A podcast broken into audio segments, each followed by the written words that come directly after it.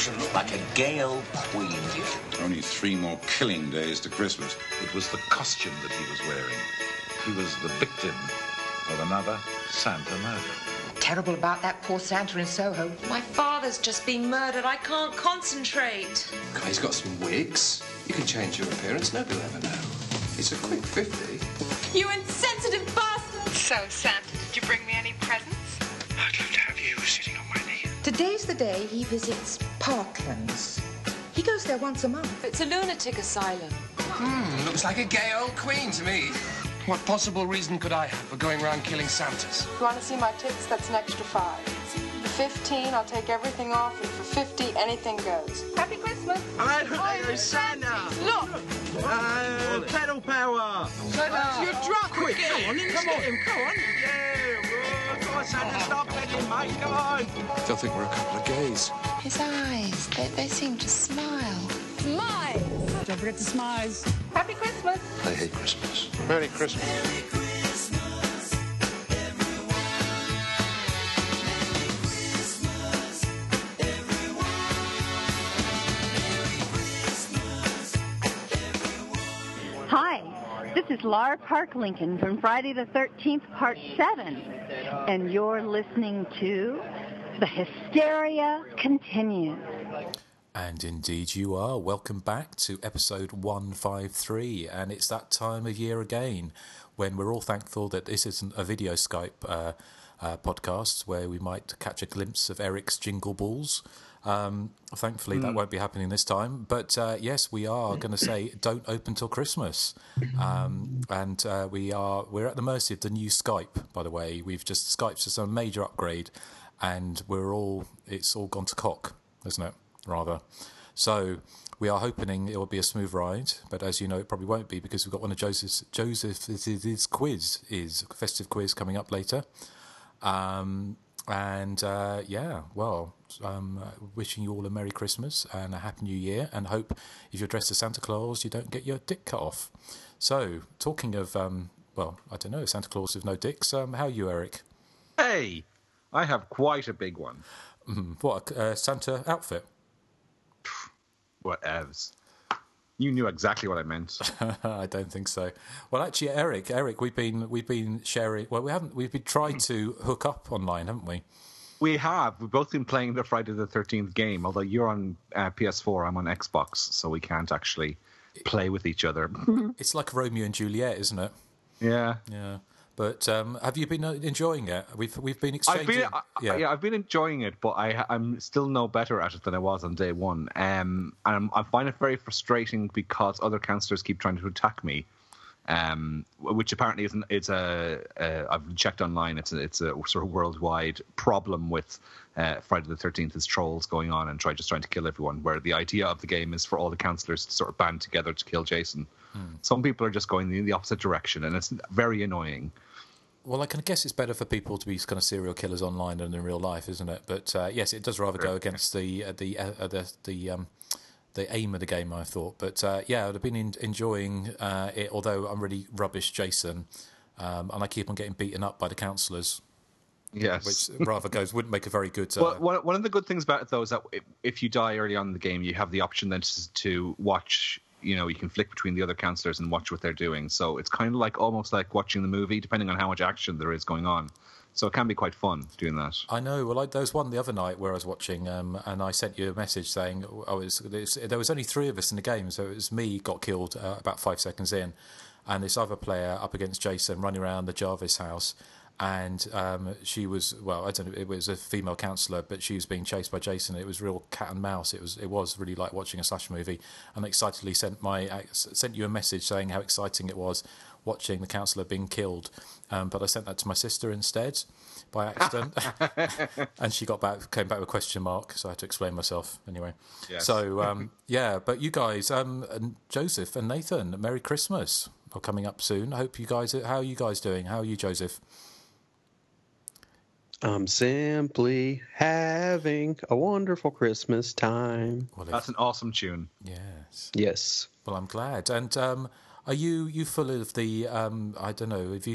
Are you kind of enjoying like the smoky fire or sort of you know It's over Nathan? 1,000 miles away from us, so I think we're okay. Well, I was thinking about Nathan because enjoying us, you know, the smoky. He enjoys the smoky fire. He does fire. I might just say, and may I just say to all of you, Feliz Navi Blah. Feliz Navi Blah. Yeah, that song. You know, the Spanish song. Feliz blah blah blah. Yeah. Feliz Navidad. Yeah, well, it's Feliz blah blah blah, really. Okay.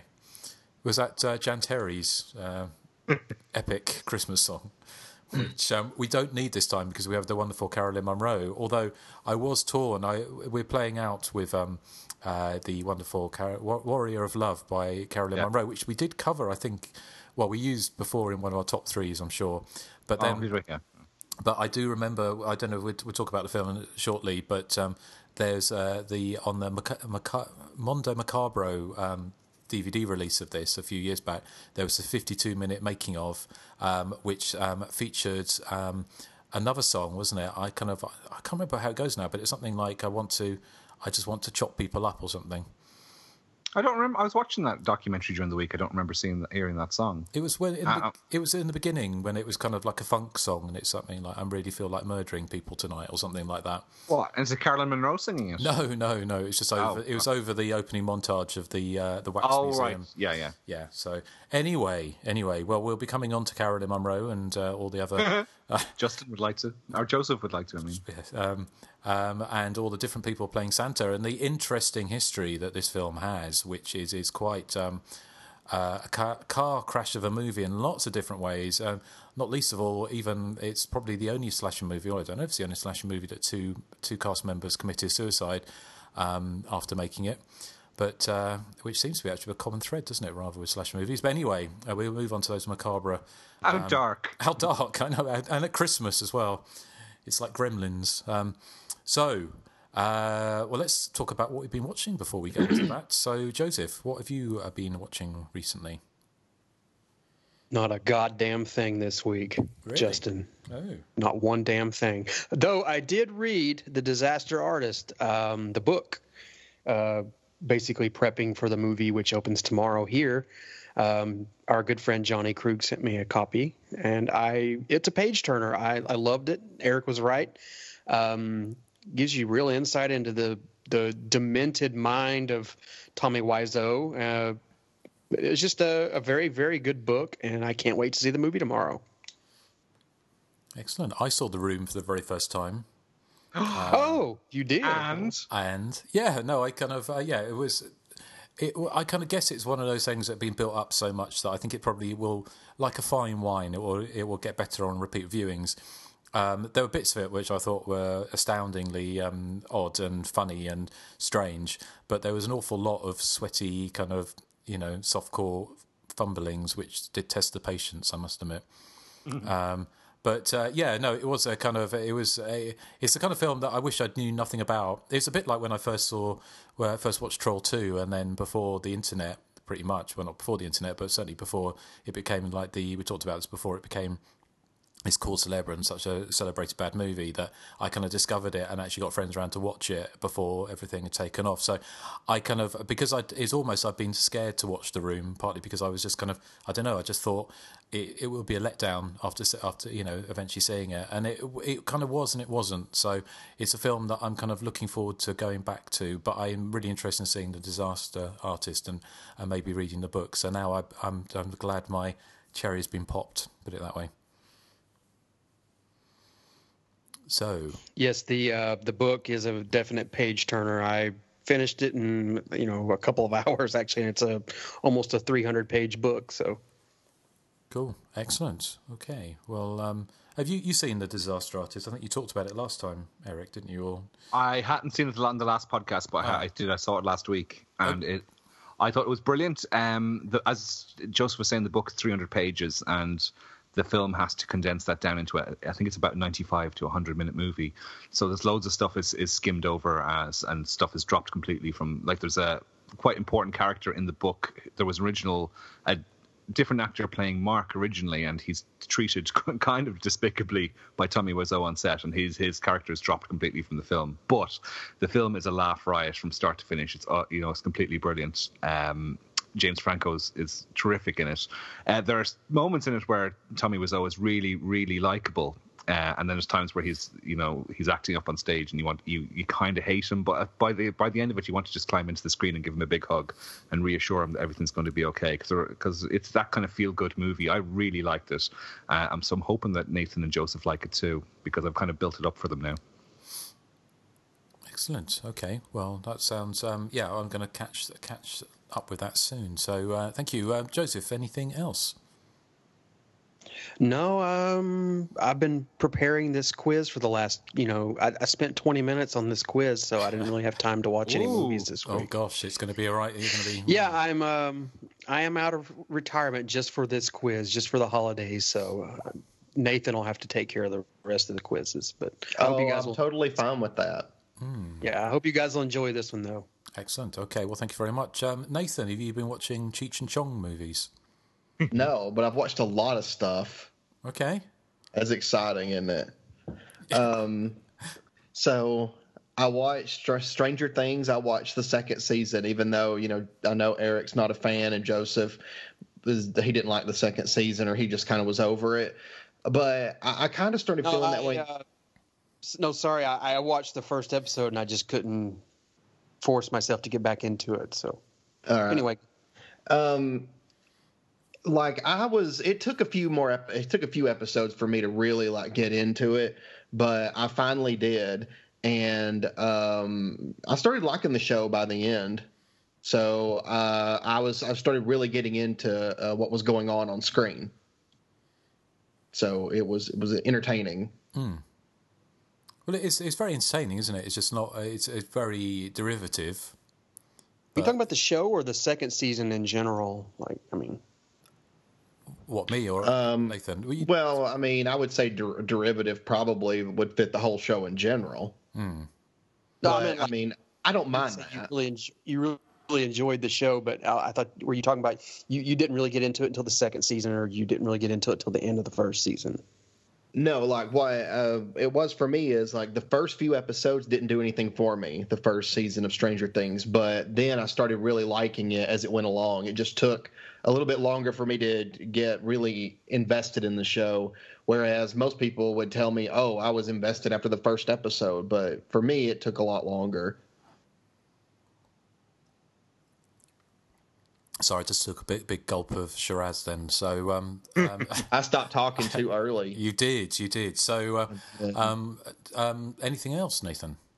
Yes, I also watched a new. I thought it was going to be more of a horror film, like The Belko Experiment, but it's kind of probably more on the action movie level. It's called Mayhem. And I found the plot interesting enough to make me want to watch the movie. It's basically there's some virus that basically makes you act out all your base instincts, like impulses. Like if there's somebody you don't like and you want to punch them, but of course, normally we wouldn't do that in society. If you got infected with this virus, you would just do it without thinking about it. So this whole office building gets infected with it, and so everybody's beating each other up or having sex on desks, basically doing exactly what they want to do that day, but some people want to kill. So that's kind of where I thought the horror element would come in, but it does play out more like an action movie, but very over the top. But I thought it was a lot of fun. Was that the one with the dude from The Walking Dead? Yeah, the Asian guy. Yeah, I wanted to check that movie out. But, it's entertaining. Didn't you talk about it out? I'm not being funny, but didn't you talk about it last episode? I'm sure you've told us about that, but I can't remember. Maybe it's on Private Messenger. I don't remember. Okay. No. Someone mentioned The Belko Experiment on the last episode, I believe, so you might be getting confused. That was you, Justin. Yeah, no, but I was thinking, I'm sure I'd spoken to somebody about this. I don't think so, because I just watched it this week. Maybe it's just deja vu, and that's French. How dare you tease me about Blood and Black Lace now? It's an alternative reality. Maybe it is some kind of parallel universe where we're on a completely different podcast, except on the same one. That's French. So, and the thing is, like, in this world, because it's a virus, they basically can't be held accountable for anything they do. So it's almost kind of like The Purge in that way to me, because even murder, they can't be held accountable for it. Okay, well, that sounds good. That sounds good. So, well, thank you, Nathan. Anything else? Because obviously you don't want any Christmas rhubarb. Yes, because I've got two more. Okay. I watched a Christmas movie because, you know, Christmas is coming up. So I watched a new one called Mercy Christmas. And the plot is it's kind of like a guy with no friends. He's kind of dumped on constantly. He's got no friends or family, so he's very lonely. So he gets invited by this woman to her family's Christmas dinner, but her family's a group of cannibals, and they want to kill and eat him along with a few other people they've kidnapped in the basement. So that's pretty much what the movie's about. But to me, I thought they did a really good job of balancing horror and comedy in the movie, because the comedy scenes aren't like slapsticky, stupid. Well, towards the end, I guess they kind of are, but for the most part, I didn't think they were. But in any case, it's just, I don't know. I just thought it was a lot of fun. It was very entertaining. I wasn't bored at all during it. So thumbs up. Cool. Okay. I haven't seen that one either. Are these all on Netflix? Let's see. Stranger Things is. Mayhem I saw on Voodoo, and Mercy Christmas I saw on Voodoo. So, no, I don't think they're on Netflix. Okay. And last I saw one that I quite enjoyed called Pitchfork. Oh, no. And, well, I mean, I it's not like Halloween or anything, but I thought it was just as much fun as like Terror at Tenkiller for me, or Last Slumber Party. Oh, I think it's. I think there's a recommendation. Justin had the same reaction, I think. I think. Justin, can we quote you on the box for this saying just as good as Terror at Tenkiller? I think you can. That's damning with faint praise, I think, is what that's called. Yes. Did we talk about that? Did I talk about that last time? I can't remember. Yeah, you did. Yeah, okay. You said you didn't like it. Well, I said it was kind of, it was odd. It was an odd film. Yeah, it was odd. I thought it was interesting, the storyline of, you know, the gay guy coming home to see his family because he's very estranged from his dad and all that kind of stuff. But to me, they don't really go anywhere with it. I mean, we know that's the reason, but, I mean, it doesn't really go anywhere. That story, to me, didn't. But, I mean, overall, I think it was entertaining. There was a lot of kills, a lot of stupid characters doing stupid things. I think we thought the one thing I forgot to mention, I think last time we talked about it, was the way that, because the killer's got their dog mask or the dog face mask on, and he kind of, at one point, when the character tries to get him to sit, or sort of, yeah, she's trying to get him. She's treating him like a dog and hoping that that'll work. Well, it worked on Mrs. Voorhees, didn't it, with Amy Steele? So who knows? Oh yeah. Well, until she moved out of the way, she should have stood in the same spot. But I digress. That's actually in the Friday the 13th game. You can actually find Mrs. Voorhees' sweater and put it on, and then if you meet Jason, you can pretend you're Mrs. Voorhees to distract him and escape. Yeah. Well, I said, you haven't found that yet, have you? No, I still haven't found the cabin where... Yeah. No, I've done it once, put on, and then I said I got Jason to stop, and then he chopped my head off, so... Well, why did he chop your head off if that makes him stop? Well, I think because you go through and you have to say something to him, and there's a whole different load of things you can say to him, like, you know, Mummy's angry with you, or Mummy's very pleased with you, Jason, or put down the machete, Jason. But I think unless you're pressing, because I'm just pressing every button that's on there because I don't know what I'm doing. So I think I think he twigged that I wasn't really Mummy. I panic every time. I lose the ability to aim the rifle whenever Jason's around because I just panic.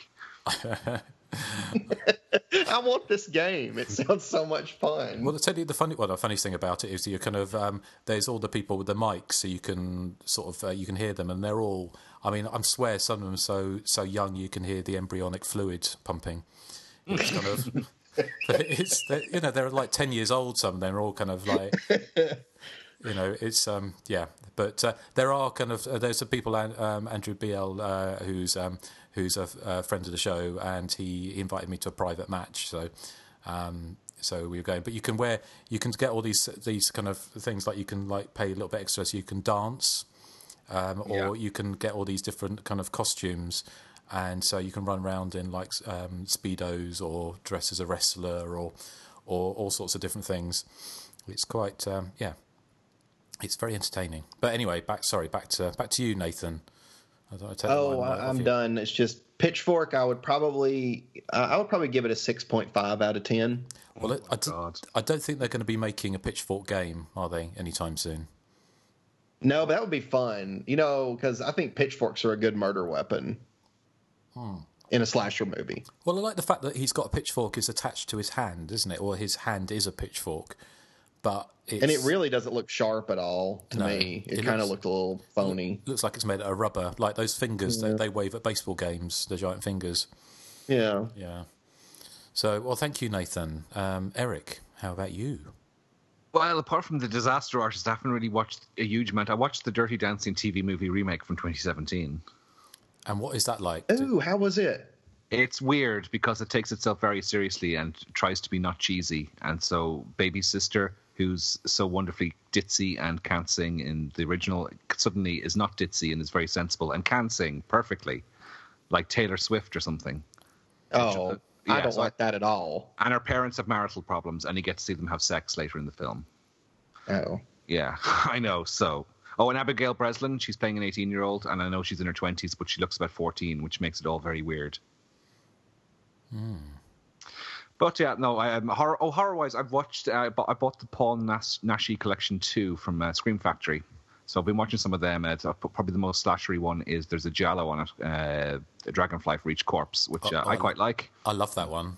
Yeah, is that the one that's got the woman who's in a coffin when she's doing an erotic dance around a coffin, or she's in a coffin? I'm thinking of a different one. It doesn't ring a bell. Mm. Oh, it's got Paul Naschy in it, though. But it's got Erica Blanc, doesn't she? Finds her severed head in a hat box, or in she a does, birthday, yeah, birthday just like box. In Seven, yeah, yeah. Well, there you go. That was the inspiration. But I thought there was one where she's doing an erotic dance around a coffin, and then she gets murdered. That was when I nipped out to get and top up my Pepsi Max. Okay, well maybe I'm wrong. I did write a review for it of Hysteria Lives a while back, so is it a good print? Yeah, they're pretty good. Like a couple of them are. There's 5 films in it, and 2 of them are full screen transfers, and the other 3 are widescreen. So I can't remember. The box is just out of reach, so I can't see. But I do remember being impressed with the print quality. Just 2 of them are full screen prints. That's all. So okay, cool. Okay, well, thank you. Is there anything else? No, that's it for me. Okay, well, the other classic I caught up apart from The Room was Kathy's Curse, which is a film that I've always kind of been quite interested in watching. It's Canadian, sort of, I kind of guess it's kind of would it have been an Omen ripoff? But kind of guess Omen Exorcist type. It's kind of one of the child possession movies of the 1970s. It's from 1977.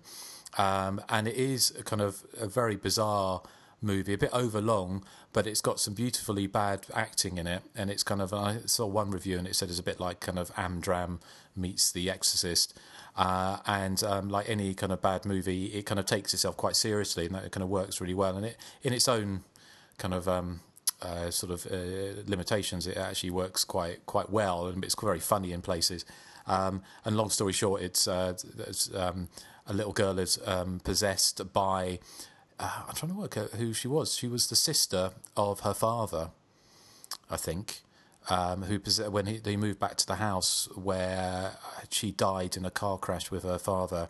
And when the little girl moves in, his daughter's possessed by Kathy, who basically makes her say swear words and go up to people and say, "You female cow," and things like that, or sort of very strange things. But if you look on YouTube, the best scene is the séance where they have this kind of nosy neighbour comes round and just suddenly says, "I'm psychic," and decides to hold a séance in the house, and then all hell breaks loose, and Kathy stabs one of the neighbour's children under the eye with a sharp pointy thing. And everything just goes, it starts, well, it all goes very bizarre.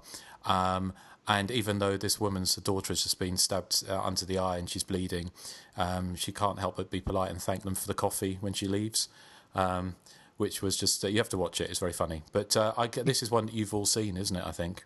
Yes. Yes. Yes. I really like this. Mm. I loved it. Who did you think was a bad actor in it, Justin? All of them. There's quite a lot to choose from.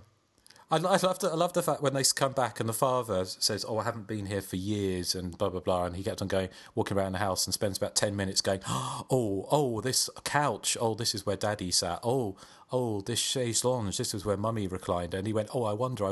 Oh, yes, here it is." And there's this naked figurine of this woman on there, and he sort of says, "This is my best friend when I was 4 years old," and just things like that. Just like great little touches, but. I like that scene where the old man is sitting at the table for about 25 minutes and snakes and stuff crawl all over him. Well, yeah. It seems to go on forever. Well, I love the fact that the father goes away and the mother's kind of constantly having a nervous breakdown, and the father goes away and leaves the little girl with the handyman who's clearly a terrible alcoholic, and then Kathy just keeps on feeding him alcohol, which it must be an awful thing. But yeah, so that was fun. The other film, I can't remember. Did I mention? I know we talked about it on Private Messenger, but was The Honeymoon from Hell, aka Legend of Alice Flagg, which was directed by our friend of the show, Jake Helgren. I don't think I mentioned it last time, but forgive me. No, I don't think so. No, no, but it's on Netflix in UK. It's under the UK title as Honeymoon from Hell. And Jake, who was a big, he's one of the first people contact me for Hysteria Lives way back when, and now he makes movies in Hollywood, and he did Varsity Blood and the other one, which name escapes me, and he'll kill me. Bloody Homecoming, too, kind of 80s slasher. Sort of throwbacks, very entertaining, and this one has a kind of bit of a slasher thing going on in it, but it's a young couple go on a honeymoon to this place where there's this storm's constantly, it seems to be coming forever. It's run by Catherine Hicks from the Child's Play movies, and it's very twisty and turny, and there's this great character in it, this kind of blonde bimbo who walks around trying to seduce the main character all the time, and she's constantly drunk. And I did ask Jake if he modelled her on me, but he wouldn't say. But I took that as a yes.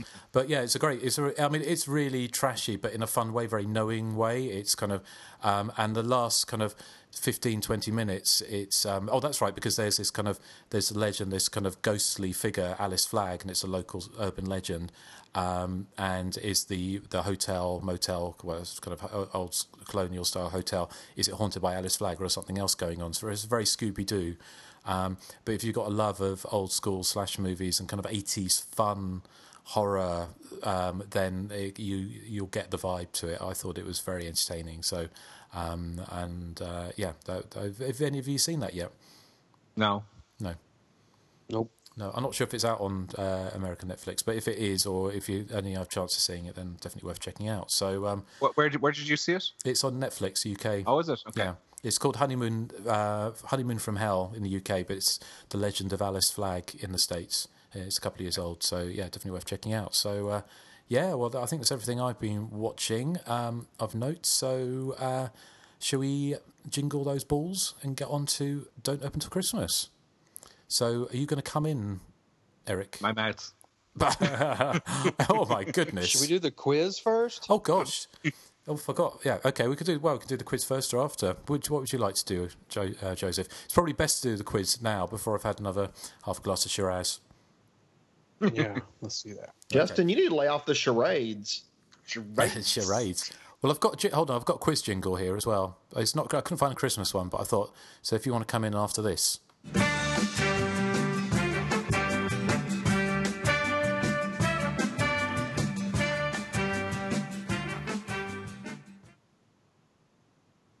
Okay, I am hearing an echo, but I'll try to power through it. It's a Christmas echo.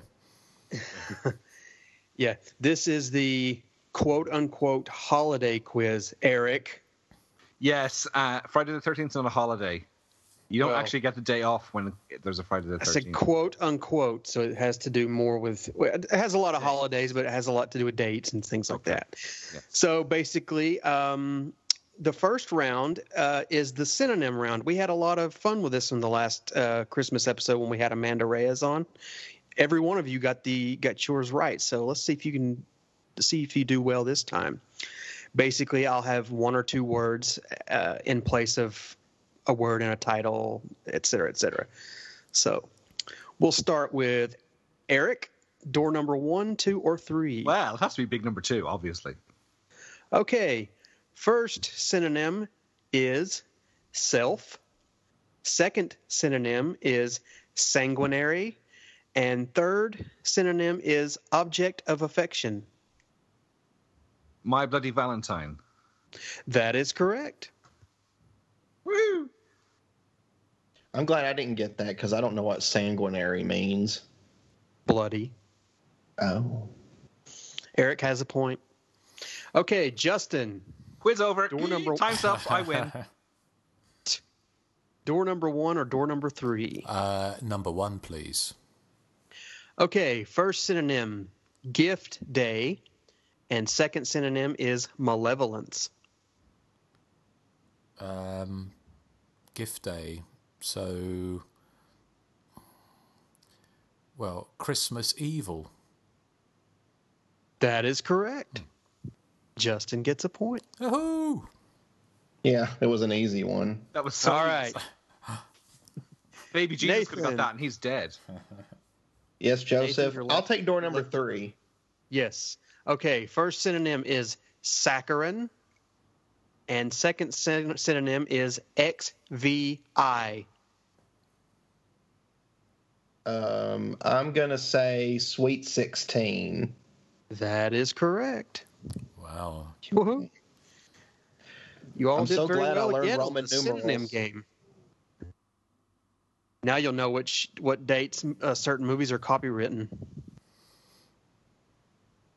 Simpsons reference. So, going into round 2, everyone is tied with 1 point. Now, round 2 is a special round. Ooh. Because it's the Eric round. Ooh. That means only Eric can answer these questions for now. Now let me explain how this works. Eric, you have 3 questions and you get a point for each question you answer correctly. If you answer all 3 correctly, you get double your points. So if for 3 correct answers, you'll get 6 points. Okay. Now, in the event that you miss every single question, I will pass the questions to Justin and he'll get a chance to answer. And he will obviously get a point for each or double for all 3 if he were to correctly guess all 3. And then if he misses all of your questions, I'll pass to Nathan, et cetera, et cetera. If he misses all 3, no one gets any points. And we only pass the questions in the event that all questions are answered incorrectly. You got that? Yes. Could you repeat that? Okay, Eric, this is your round, and your theme this round is holiday, in quotations, fashion and music. Okay. Are you ready, Eric? I'm ready. Okay. Okay, number 1. In Friday the 13th, Part 5, A New Beginning, when Violet is dancing to the pseudo-echo song, Roy enters the room and we see a shot of his bloody hand turning the doorknob. What lyrics do we hear as we see his bloody hand? Fuck's sake.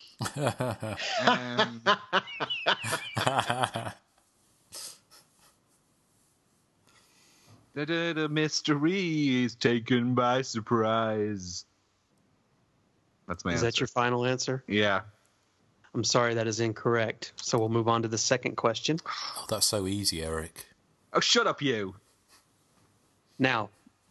in 1981's Graduation Day, yes, the kid who gets impaled with the football/javelin is wearing a gaudy football jersey with the number 32 on it. What color is that jersey? Is it red? I'm sorry, that is incorrect. Okay, third and final question. In Halloween 2, the nurse who gets stabbed with the scalpel and lifted off the ground is wearing an emblem on the collar of her uniform. What color is that emblem? Is it green? I'm sorry, that's incorrect. Oh, so I'm going to pass all of these. Fuck off, all you whores. Big fucking whores. Oh, Eric. Don't look at me. I'm going to pass all these questions to Justin now. So, Justin, question number one. Mm-hmm. In Friday the 13th, Part 5, A New Beginning, when Violet is dancing to the pseudo-echo song, Roy enters the room and we see a shot of his bloody hand turning the doorknob. What lyrics do we hear as we see his bloody hand? I have absolutely no idea, so I'm going to quote the one and only Toya and say it's a mystery. I'm sorry, that's incorrect. Question number two. Mm-hmm. In Graduation Day, the kid who gets impaled with the football javelins wearing a gaudy football jersey with the number 32 on it. What color is that jersey? Well, I don't know, but you're saying it's gaudy, so that suggests a bright color, so I'm going to say yellow. That is correct. Hey, fantastic. Yeah, wow. You had so much time to Google that. Eric, come on. Eric's third and final question, and Nathan, sorry, since Justin got a correct answer, I will not be passing these to you. Eric's third question that he missed. In Halloween 2, the nurse who gets stabbed with the scalpel and lifted off the ground, she's wearing an emblem on the collar of her uniform. What color is that emblem? Well, I was thinking about this. Eric said green, but if it's the Haddonfield Memorial Hospital, I'm trying to think if there was a color for that. I'm going to say red. That is correct. Hey. Boo. Hey, wow, that was a good guess. All right. That was a good guess. Round two. Google.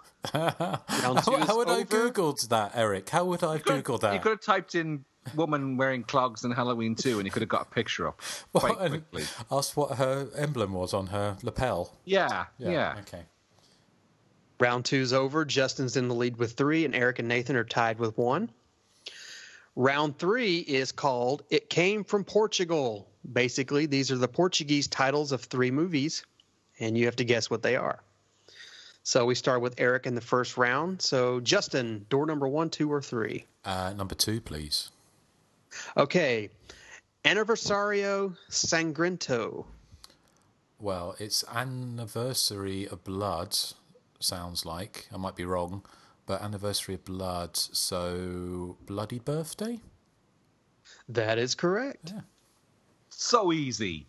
Why don't you just sleep with Justin if this is where you're going to be? Well, we knew this time would come. Yeah. Nathan, door number 1 or door number 3? 3. Anniversario Macabro. Let's see. I don't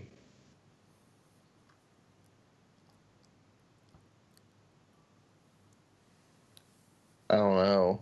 Happy Birthday to Me. That is correct.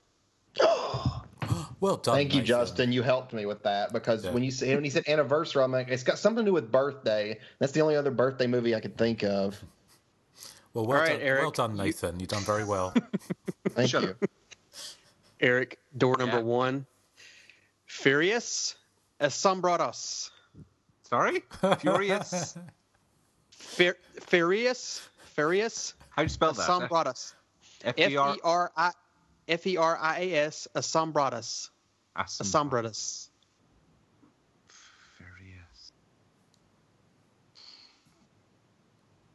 Friday the 13th. Portuguese. That's not me. Portuguese is terrible.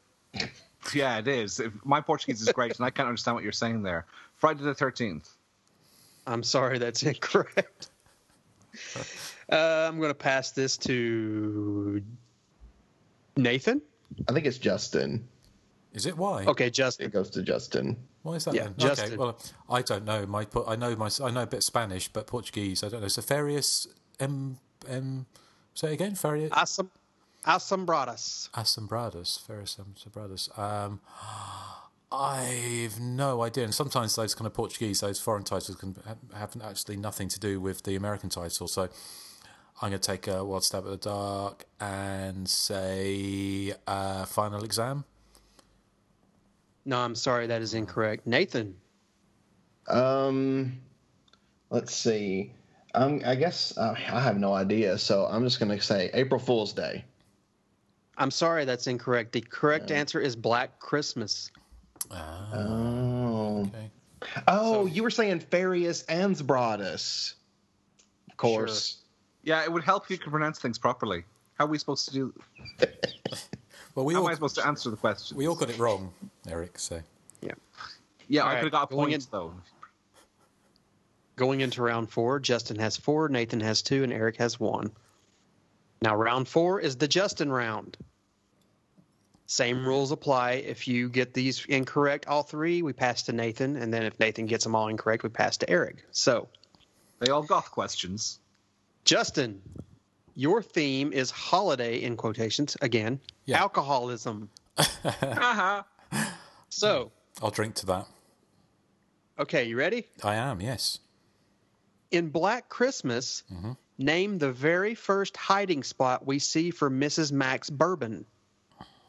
Is it in the bathroom, in the cistern? I'm sorry, that's incorrect. Okay. Okay, question number 2. In My Bloody Valentine, when TJ sneezes... Sorry, I thought I'd muted my microphone. I hadn't, obviously. TJ sneezed. You can't put me... He's trying to put me off. Sorry, it wasn't deliberate. I was sure I'd muted the microphone, but I obviously didn't click properly. That point I cleared my brow earlier and did the same thing. You take a point off him, Joseph. That's really unfair. Okay. Oh, fuck Eric right off. Okay, Justin. Yes. In My Bloody Valentine, when TJ and Axel are playing the harmonicas in the junkyard just before arguing over Sarah, Axel hands TJ a bottle of whiskey. How many swigs does TJ take from the bottle before Axel leaves? Oh, for God, that's... See, Eric, you said it. You had it tough. I would say 5. I'm sorry, that's incorrect. Okay, your third and final question. Yeah. In the Mutilator, a.k.a. Fall Break, see, it's a date, what does Ed Sr. Oh, it's not really a date. It's more of a season. Well, it's got dates in it. People go on breaks during fall, so shut up. You shut up.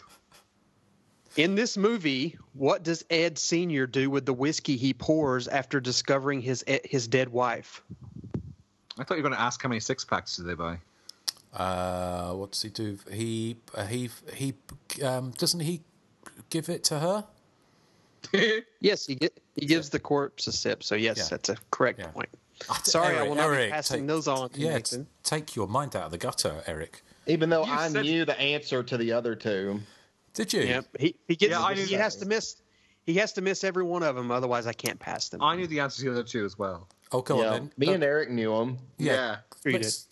Can you tell them how many sips? Let's find out. No, I'm not going to bother telling you because it's just embarrassing. It was one sip. He took one sip. Yeah, and then obviously. One sip, and the first hiding spot was inside of a book. Yeah. Okay.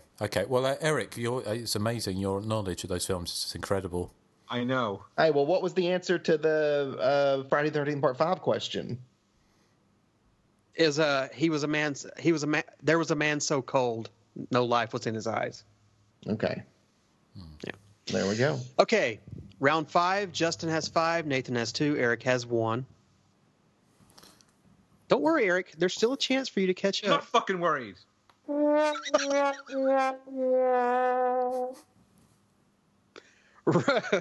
Round 5 is holiday body count.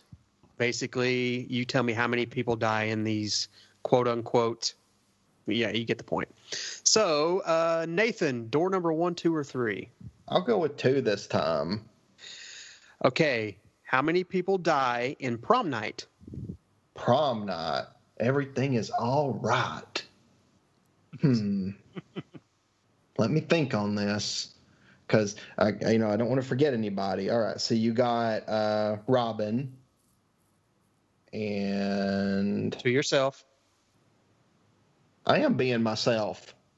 I said to yourself. Why? It's a joke. Oh, I don't get it. Justin's typing. Justin is typing. That's not me. That's Justin. Eric, come on. Have some dignity.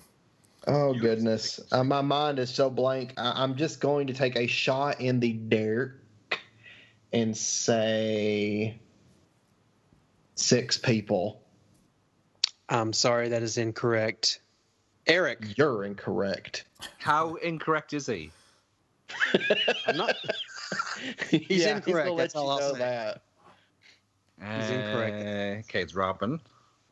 And there's Chick in the Van. Prudy Chick.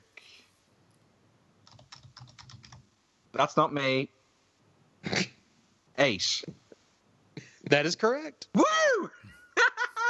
I think you're counting people who didn't really die. Who didn't really die? I think Joseph's counting people that didn't really die.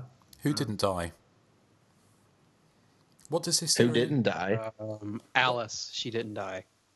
What does and neither did the thuggy guy who got decapitated and his head rolled out onto the catwalk. He didn't die either. Yeah, he's still alive. They were able to reattach it. They froze it. Put it back on. He works at Meineke now. He's a... How many points do I have now? You have 2. Woo! Okay, Eric. Yeah. Door number 1 or door number 3? 3, please. How many people die in Friday the 13th, the final chapter? Ooh, that would be quite a lot, I would say. I'm going to say 12. I'm sorry, that is incorrect. Justin. 13. I'm sorry, that is incorrect. Nathan. Oh, God. 15. I'm sorry, that's incorrect. The correct answer is 14. You were hovering. No. Oh, man, and I jumped that one. I thought, no, maybe it's 15. Well, horse feathers. Absolute total horse feathers. Okay, Justin. Okay. How many people die in He Knows You're Alone? That has to do with wedding dates. Eric. Yes. He Knows You're Alone. Well, let's have a think. If this is your criteria, like... My Bloody Valentine, or sorry, something that doesn't have a date in it is what we're thinking of. Just be thankful that I came out of retirement and Justin's winning the quiz, can't you? Yeah, please be thankful. Well, I'm thinking those the couple. Does it? Can I just ask something? Does it count when it's not real people dying, as in like movie within a movie? Because do what? Well, he's saying if somebody dies like in a movie, because in He Knows You're Alone, they're watching a movie in one scene, and a couple dies in that movie. Does that count? Russell Todd. Yeah.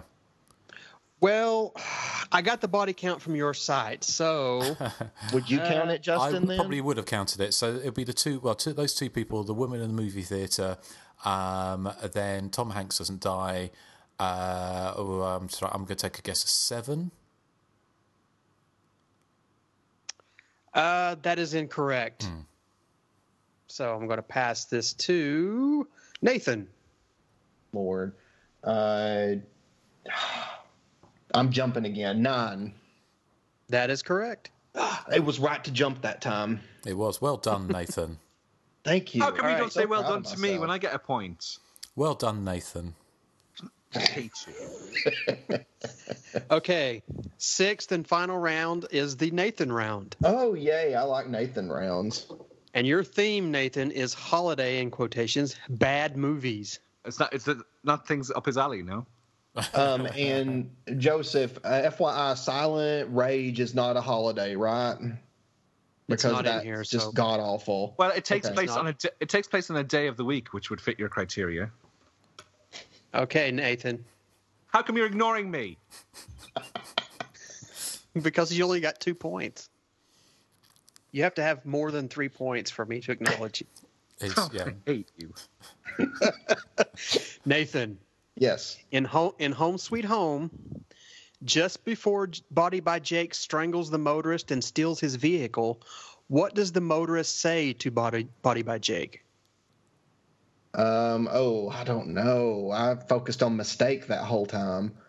I'm going to say, may I help you? I'm sorry, that is incorrect. Oh, I got the accent right. Now, the second is, name the tagline to Honeymoon Horror. Honeymoon Horror. Is it Till Death Do Us Part? That is correct. That means I cannot pass the rest of these to Eric. So sorry, Eric. Nathan, you get a point. And I'm not acknowledging you. All right, your third and final question, Nathan. In Trick or Treats, when the kid ties the string to the door knocker to pull the knock and run prank, what does the lady who answers the door finally end up yelling at the kid out of frustration? I'm going to say you're a little shit. I'm sorry, that is incorrect. Oh, the correct answer is Trick or Treat. And the first one in Home Sweet Home was, hey, want a beer? Oh, that was nice of him to offer Body by Jake a beer. Yep. Justin, you win the quiz. Yay! Oh, isn't that... Well, it's easy to win when you cheat. Yep.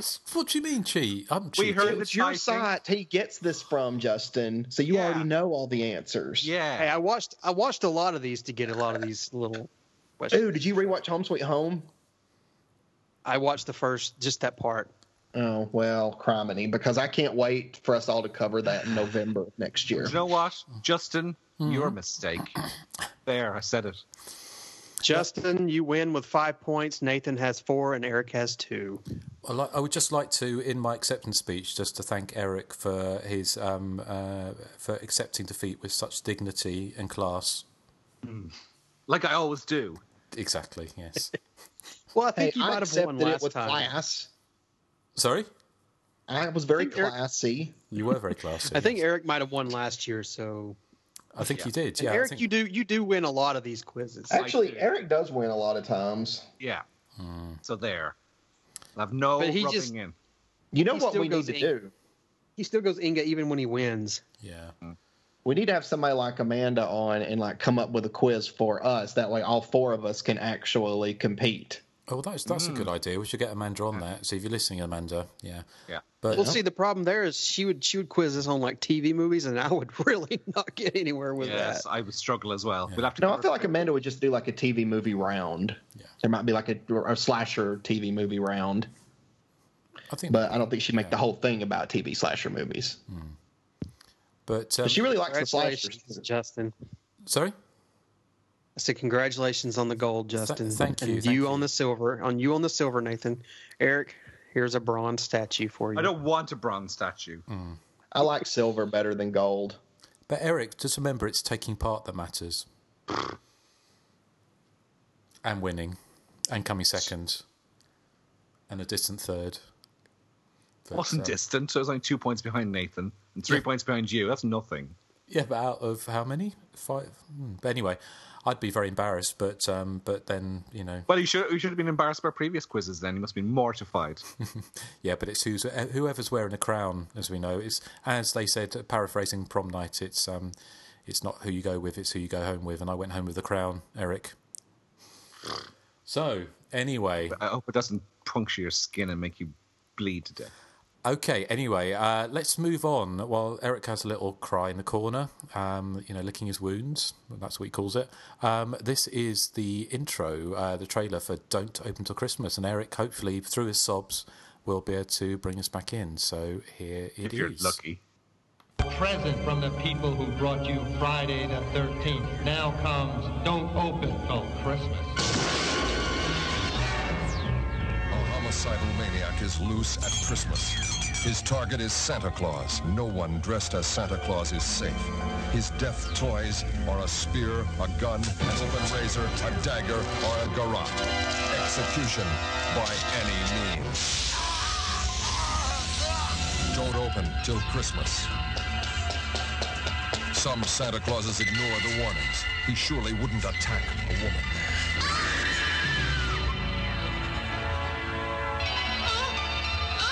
Don't Open Till Christmas with special guest star Carolyn Monroe.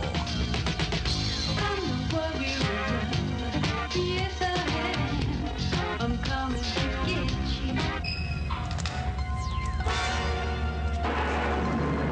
Terror drives one Santa Claus into a house of wax. Amidst the wax and plaster, a real body, warm flesh, wet blood. Till Christmas. What possible reason could I have for going around killing Santas? Oh, none. But no. Yeah. I'm coming to get you. So, Santa, did you bring me any presents? I'm not the real one.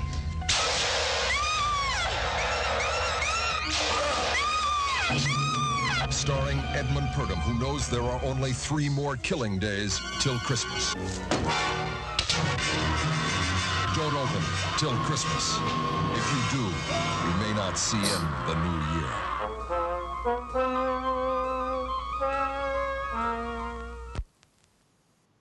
It's Christmas time in London, the season of goodwill to all men. A time for celebration, a time for family, a time for presents. This year, it's also the time for a masked maniac to be let loose on the streets. His intended victims are chosen at random, but they only have one thing in common. They're all dressed in the flowing white beard and bright red robes of Santa Claus. The killer selects different methods to fulfill his grisly task. One Santa has his throat cut, another is axed to death, a third is held face down in a red-hot brazier, a fourth is castrated and left to bleed to death. The police are baffled as the horrific death toll rises. 14 corpses and only 3 killing days left until Christmas. Don't Open Till Christmas, from the producers of Pieces. And there's actually a quote on the front of this, Justin, I don't know if you remember, from Hysteria Lives. On the front of the Mondo Macabro DVD. I do, yes. Yes, it says, enough oddity, sleaziness, and mirth-inducing badness to tickle the fancy of any 80s slasher aficionado. Mm. So, yeah, I adore this film. All you have to say to me is it's from the producer of Pieces, and I'm totally on board with it. I had this on a sort of dodgy Dutch VHS bootleg back in the day. Because I'd heard it's from the producer of Pieces, and 2, I'd heard that it was wonderfully trashy, and I think it delivers, everything it promises. It has a lot in common as well with Slaughter High. It feels like a mix of Slaughter High with its sort of British angle mixed with Pieces, with its absurd, silly slasher movie. And, of course, Edmund Purdom is in there again. The premise is that a young child is sort of driven slightly mad after seeing Santa being a bit rude, copping off with somebody. I think the device was also used in Christmas Evil.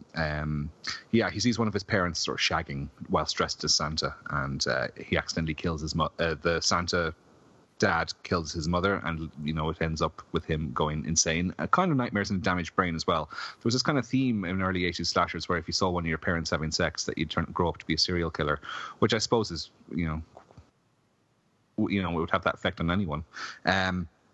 So sex is most definitely equated to evil in these films, and then the killer here targets anyone who dresses like Santa, and he gets down to business fairly quickly. We're straight into the killings. We have 4 murders, a couple of them quite gruesome in the first 10 minutes of the film alone.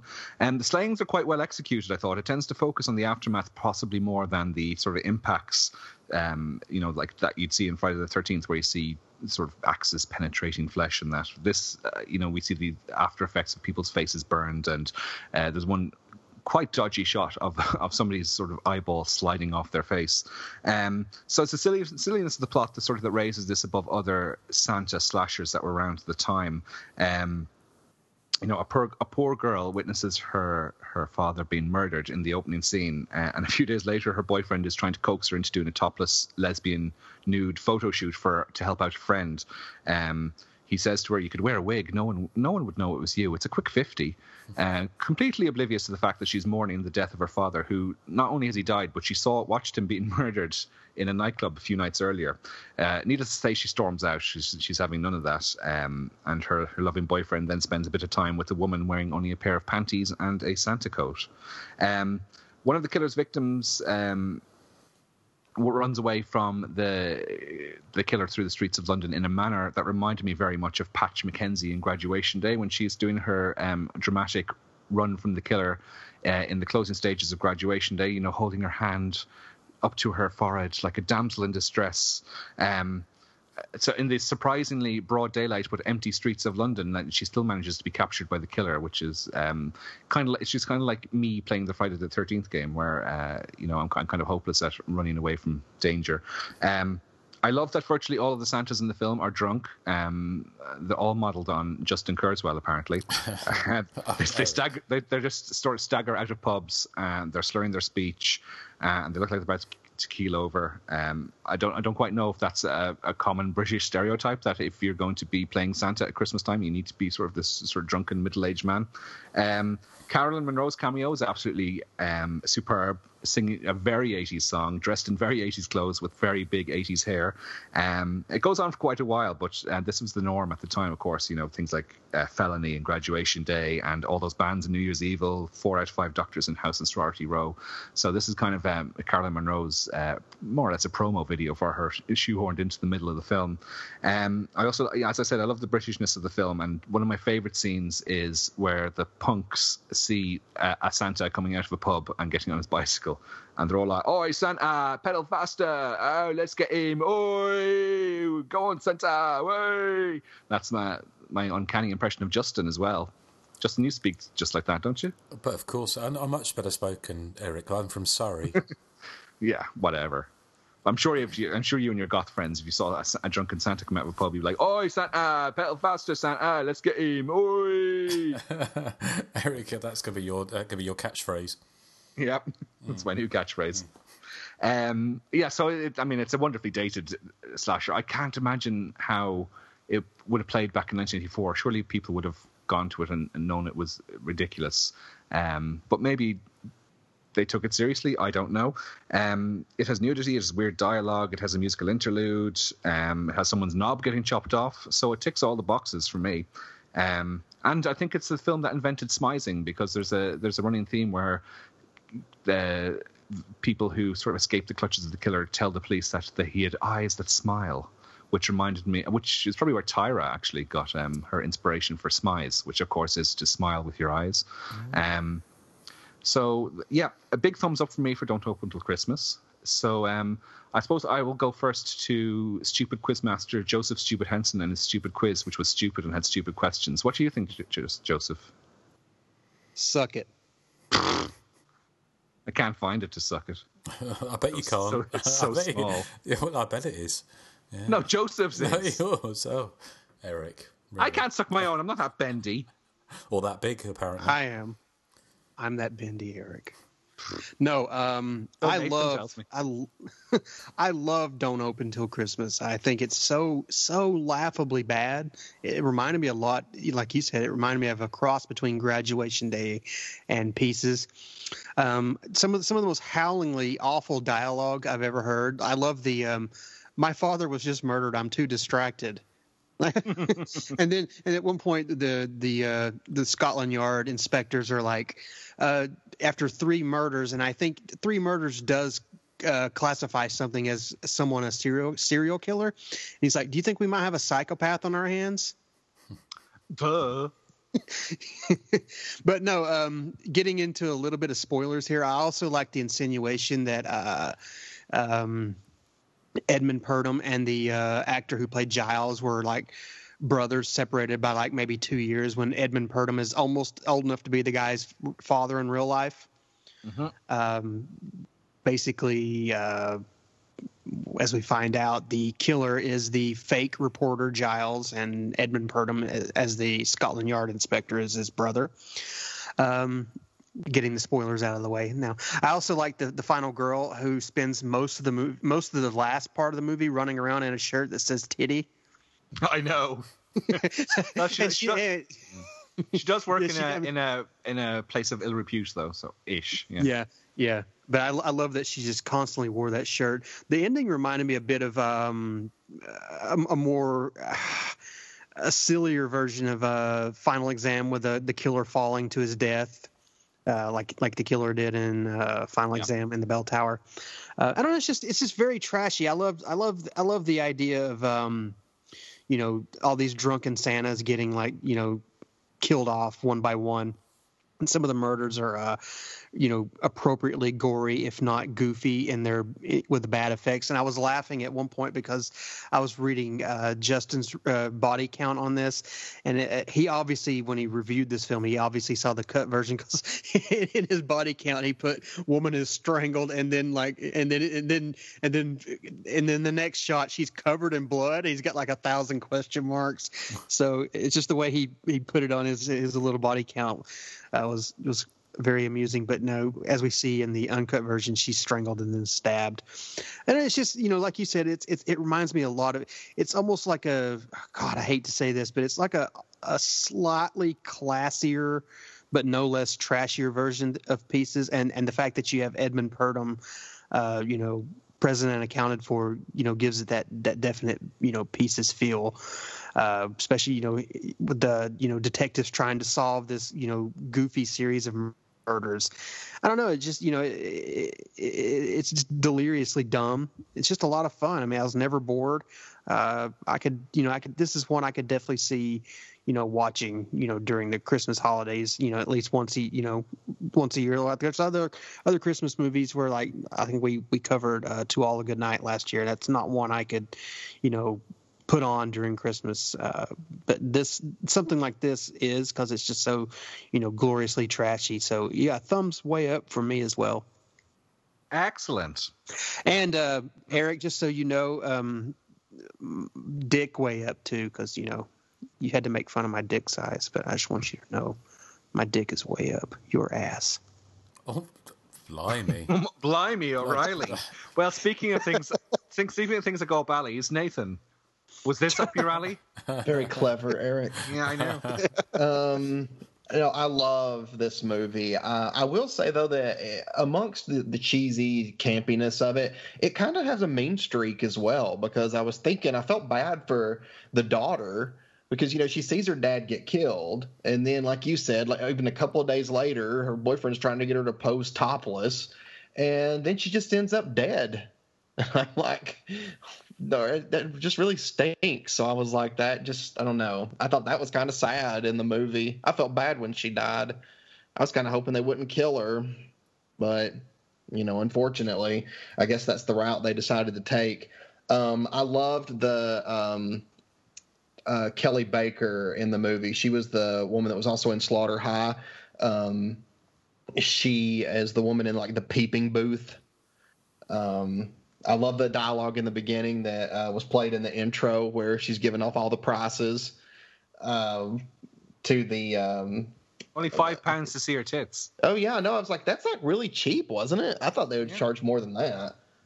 But in any case, let me just say that they really threw me off when he busts through the glass with his hands, because I'm like, that's like a peeping booth where she's getting naked for these, you know, horny guys.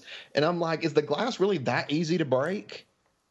I'm like, you know, that should have been reinforced glass, I got to say.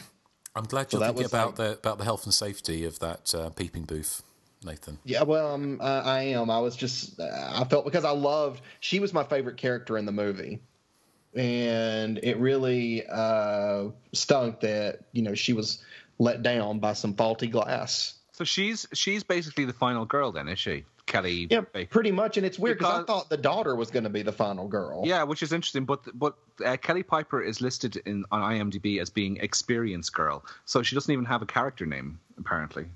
Well, in the movie, I think they say her name is Sherry, so it's weird that in the cast they didn't like include that name. It's in the credits as well. It's Kelly Baker. You said or Piper. You said Piper, didn't you, Eric? Baker, isn't it? Sorry, Kelly Baker. Yeah. Oh, Eric, don't remember. But people listen. I don't know. Did I say Kelly Piper? I'm not sure if I did, but Kelly Piper is the woman from Rawhead Rex and Maniac. Oh, I think you were. I think you said. Yeah. Mm-hmm. Yeah, but how can people listen to this show and be expected, you know, they're listening for facts and figures. They expect us to put all their homework in, Eric, and now you've ruined it for us, not just for yourself, but for us and our listeners. Merry Christmas, Eric. Thank you. If he can't even win a quiz, how's he going to get a movie right? Well, exactly. Gosh. Justin, you are a poo head. Joseph, you are a poo head also. And Nathan, even though you haven't said anything against me, you're a poo head too. I loved the opening sequence to Don't Open Till Christmas. And the killing was funny because that woman died from like one stab wound, like to her stomach, and it's like she died instantly. But I love the credits sequence where the candle's burning down and it reveals a blade and the music that's playing. That's one of my favorite opening credit sequelences of all time. It's kind of Halloween 2-ish. Yeah, it's so cool. I like the, I was just in awe. I like the end credits where you see all the people's names going up the screen. I thought that was very, very clever the way they did that. Yeah, but like a lot of movies do that. I'm talking about the beginning where there's something happening. That's the joke. Yeah. What's the joke? Never mind. Carry on. Yeah. Carry on Christmasing. Okay. Well, number one, how dare you? And number two, I give Don't Open Till Christmas a 9 out of 10. It could have got a 10 out of 10, but I felt really bad for the daughter, so I had to strike a point. Oh yeah, I'll save my other thoughts for after the credits. Okay. She probably wasn't dead though, was she? Because she just got strangled a little bit and was covered in beetroot juice. So I think she's probably all right. Yeah, but the one version I saw, she got stabbed. No, I know, but it didn't look very realistic, the stage blood. Oh, yeah. Justin, what are your thoughts on Don't Open Till Christmas? Well, I genuinely got a bit of a love-hate relationship with this film. Not that I hate it, but I just think, it's not a good movie, obviously, and that's part of its charm. I love the setting. I love the Britishness about it, the early 80s. It's kind of around about the time I would have developed, developing an interest in a subgenre, so I'd have loved to, have seen, this film. And I remember Joseph was mentioning about the review on Hysteria Lives, and I used to have the old UK VHS, which was cut by over 2.5 minutes or something. So most of the gore stuff was cut out, so that explains why the confusion. But yeah, I mean, it kind of reminded me a little bit, almost like a not. Kind of like a sex comedy. No, sex comedies is the 70s. Not that it had loads of sex in it, but it was kind of like the. It was almost like an American Wealth in London when they're at the cinema and they're watching that film at the cinema, and it was like those 70s British sex comedies where the acting is really bad but really funny, and it was kind of like felt like that all the way through. And partly we'll get on to obviously it's very, very troubled history. I think it was a complete nightmare shoot, which took 2 years and about 4 directors to finish, which we'll talk about in a minute. But yeah, there was lots of bits in it to kind of love. I mean, I think, when this was being made, I would have been 13 or 14. So I would have just been just a little bit that age where I was starting to, I would have stopped believing in Father Christmas. But, you can imagine sort of any kid sort of like a bit younger watching this would have been traumatized for life, I would imagine. It's not as Helen Lovejoy. No, I was going to say, but like I know Silent Night, Deadly Night got all of the accolades, all the kind of protests and stuff. But I think that Don't Open Till Christmas is bad a taste than Silent Night, Deadly Night, in so much it's rather than having a killer Santa Claus, it's the twist is obviously you've got someone killing Santa Claus, but the ways they're doing it are like proper sleazy. You mentioned about the red hot brassiere, but I don't remember a bra in it. Eric, did I say brassiere? I think you did. I thought you did brassiere. Too. Yeah, brassiere. Oh, well, is that okay? Is that not the same thing? Brazier. But was it? It's a brazier. Is that like where you roast chestnuts on? Must be, yeah. Okay, well, but like they having sort of Santa's having his knob chopped off in Harrods urinal, and I don't think for a moment that Harrods. I've never been to Harrods toilets, but I can't imagine they look quite as grotty as the one where the Santa got his knob chopped off in. Yeah. So just things like that were kind of great. I like the casual homophobia, but done in such a kind of tongue-in-cheek kind of way. It certainly wasn't offensive about when the the female, the nude model goes outside and she's dressed as Santa Claus, but she's got this kind of Santa robe on, and they see some coppers coming down the street, and the guy, the main character's boyfriend says, "Come on, they think we're a couple of gays," which I think it was in the beginning, but you played it. Just sort of things like that were kind of it was kind of again it was kind of in the felt like it was in the what's the word for it? The kind of the feel of those 70s sex comedies like Robin Asquith or something like that. So it wasn't offensive, but it was kind of cheerfully offensive or cheerfully un-PC, I kind of guess. But everything was very much tongue in cheek. I can't believe for a minute that even Edmund Purdom, after doing Pieces, would have thought that anyone was taking this seriously. And Dick Randall certainly, I'm sure he certainly wasn't. And I think they were looking to capitalise on the success of pieces and to go one further. And I know this film, I've actually got a one sheet for it that it obviously did get a cinema release in the States, and it's like a two color, it's like a pink and lilac, but it's actually got a big red bow on it, a big proper, you know, sort of proper kind of satin or whatever bow, or sort of fake satin kind of bow stuck to the front of the poster, so which is really trashy. And I was thinking, I always kept on thinking how would they put that behind glass? But anyway, I digress. It's kind of really disorientated, and it's just kind of everything is just off kilter. It's not like a Maniac or a Don't Answer the Phone or something where it's genuinely unsettling, as in it's so sleazy it becomes uncomfortable. It's kind of sleazy, but it's got like seaside postcard sauciness and silliness to it, which is quite endearing. So it's not a good film by any stretch, but it's certainly an entertaining one. I really like it. I would rate it higher than Silent Night, Deadly Night, which... Did we cover that a few years back? Yes, we did. Yeah. And I would agree with you, Eric, because I think Silent Night, Deadly Night's more... I think it takes itself a little, you know, it takes itself too seriously, where this one's just so trashy and it's just fun. Has more rewatchability factor. Justin, I sent you a clip there of... what's the actress's name again? Belinda Mayne. She plays the daughter in the film, and you were mentioning the behind-the-scenes footage that's on the Mondo Macabro DVD. Well, she's interviewed on it, and she's trying to very delicately sidestep at giving away any spoilers. But at the end of the interview, she kind of lets slip with a major spoiler. If you play that clip, I always find it quite hilarious. Okay, here's Belinda Piper.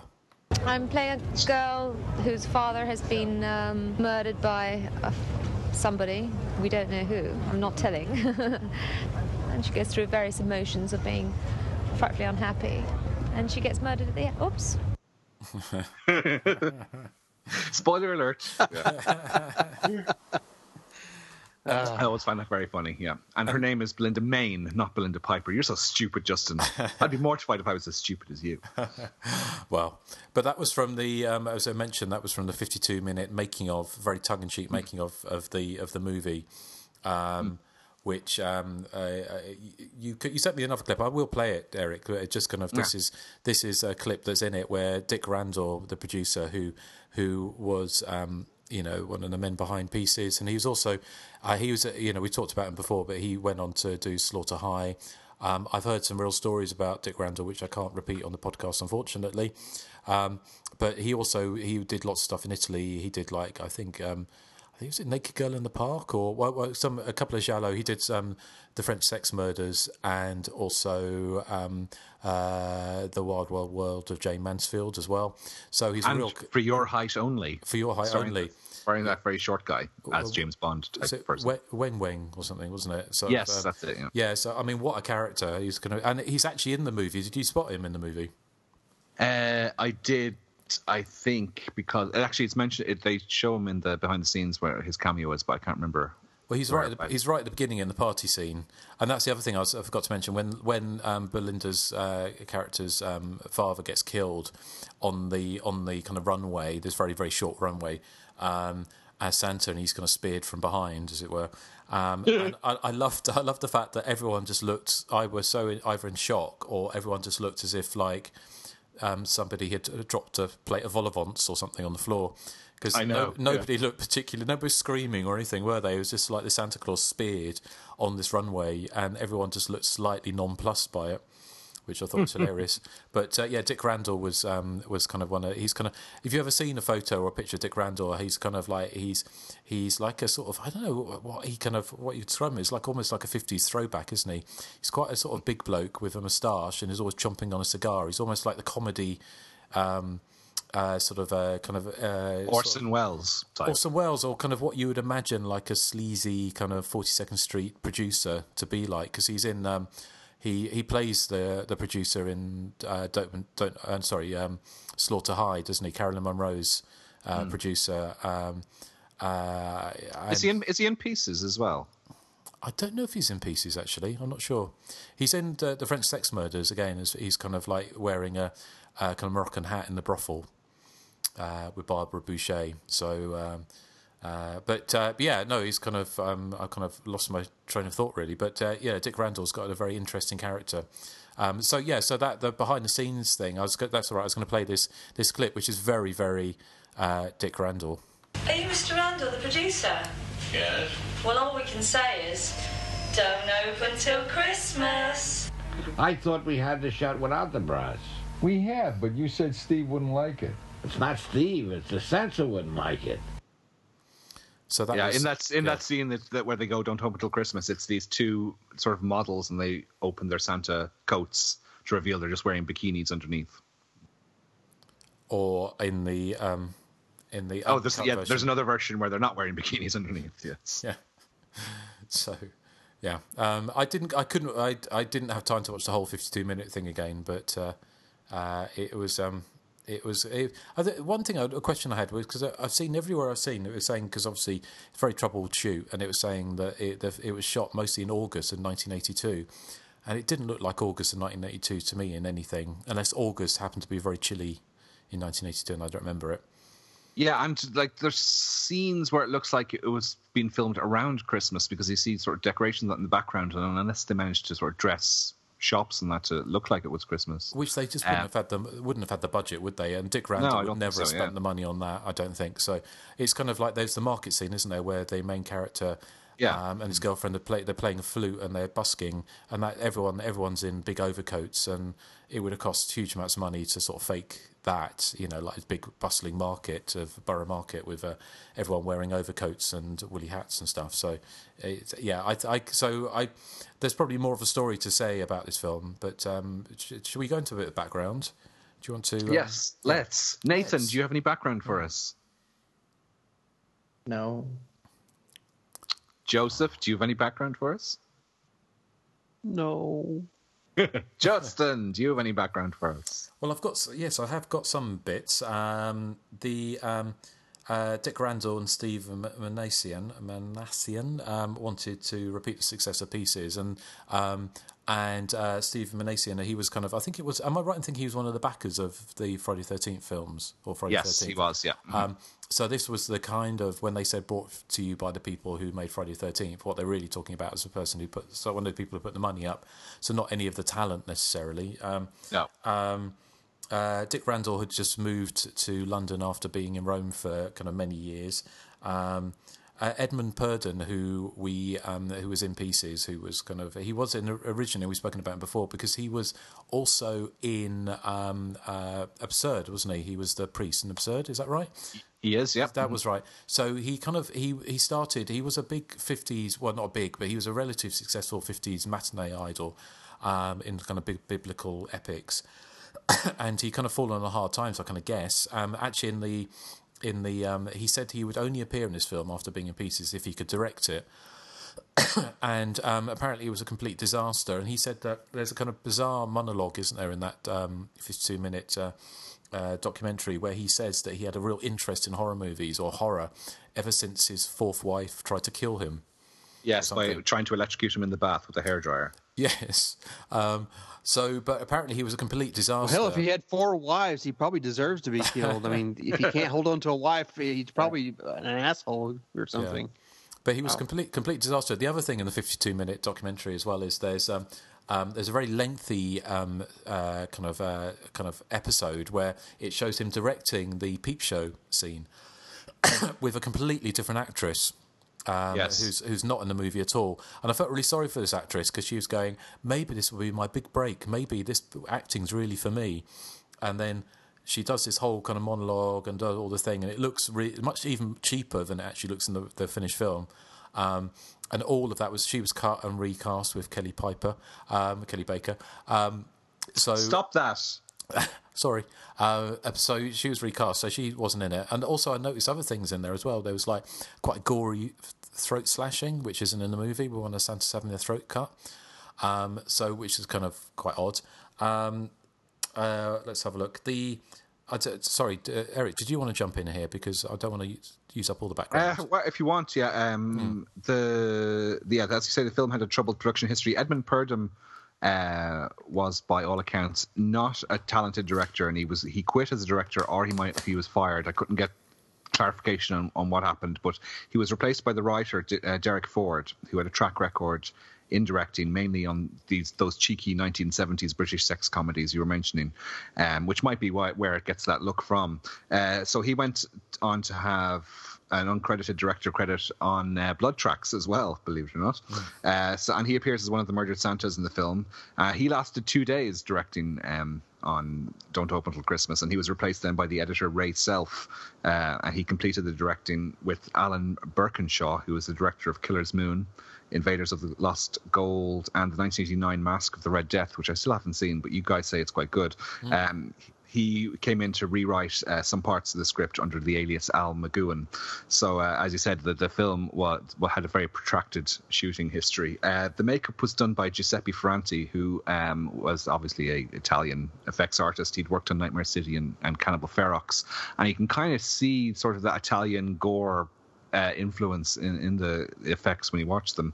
As you mentioned, there's some deleted scenes that are mentioned in the behind the scenes documentary. There's one where Santa gets electrocuted by some Christmas lights and the Christmas tree is set on fire. That doesn't appear in the final film. There's another deleted scene involving a Margaret Thatcher impersonator. I don't know if that was shot deliberately just for the behind-the-scenes documentary or if she was going to be making a guest appearance, because I think it's the same woman who did the Margaret Thatcher impersonation for the end of the Bond movie Free Your Eyes Only in 1981. What else do I have here? It was released on December the 19th, 1984, about a month after Alan Lake had committed suicide. He is the actor who plays Giles, and he was the husband of the late Diana Dors as well. It was released by 21st Century Film Corp, who had also released Scalps and The Slayer.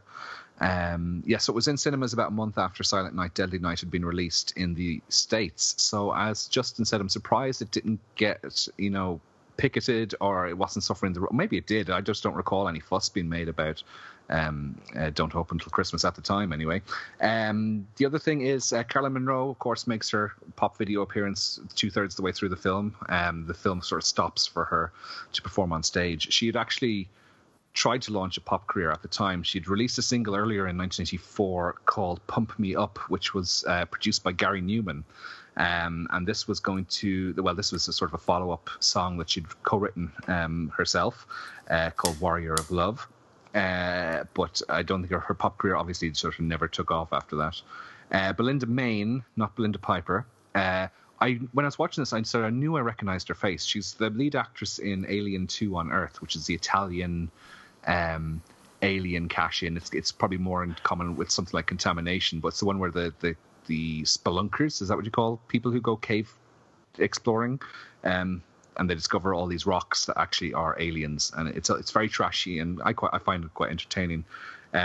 But she went on to success. She had a sort of a minor role in a few episodes of Doctor Who, and now she does the convention circuit for that. I think that's all I have for the moment, Justin. If I can hand it back to you. Okay, well, just a couple of other minor things was. You're right about Alan Lake shot himself sort of in late '84. It reminded me actually, of the lead actor in Slaughter High, who met the same fate, which was from the same producers. Which is curious, isn't it? But there was also Jerry Sundquist, who played Cliff, who was the boyfriend of Belinda Mayne. He killed himself in 1993 as well, so by jumping in front of a train. So it's cheery. So double suicide on this film. Pat Astley, who played Sharon, who was the cheeky nude model, she was quite a well-known sort of face in sexploitation movies in the 1970s, along with people like the most famously Mary Millington, who was the Queen of the Blues. Sort of British sex comedies and British sex films. She was also in a film called The Playbirds with Alan Lake in 1978, which is a kind of not a proto slasher as such in so much, but it was from the same year as Halloween, but it's very much a kind of British sex comedy slasher mashup with women who appeared in the Playbird nudie magazine being murdered one by one, and the police were finding them with I think it was lipstick numbers. So every time someone was killed, like if there's a fourth one killed, they have number 4 on their forehead. So she was in that, but she was also played young Mr. Grace's nurse, original nurse in Are You Being Served as well. But she apparently got kicked off that when they found out about her porno past, because apparently she made some hardcore porn as well in the 70s. And this was her last film, basically. So didn't do much to reinvigorate her career. But I thought she was a she's a fun character in this movie. Derek Ford, as you mentioned, co-directed Blood Tracks. He also made a film called Diversion or Diversions, also released as Sex Express in, I think, 1975. And it was a kind of anthology, horror anthology, but with a British one, but with hardcore porn, with a woman called Heather Deeley. And that had some kind of slasher episodes in there, kind of... which there's a review on the Hysteria Lives website. So all in all, it's kind of quite an interesting background to this film. I think that's all the background we've got, but an interesting one, I think. Mm-hmm. Indeed. So after the credits, yeah, let me just play the jingle jangle.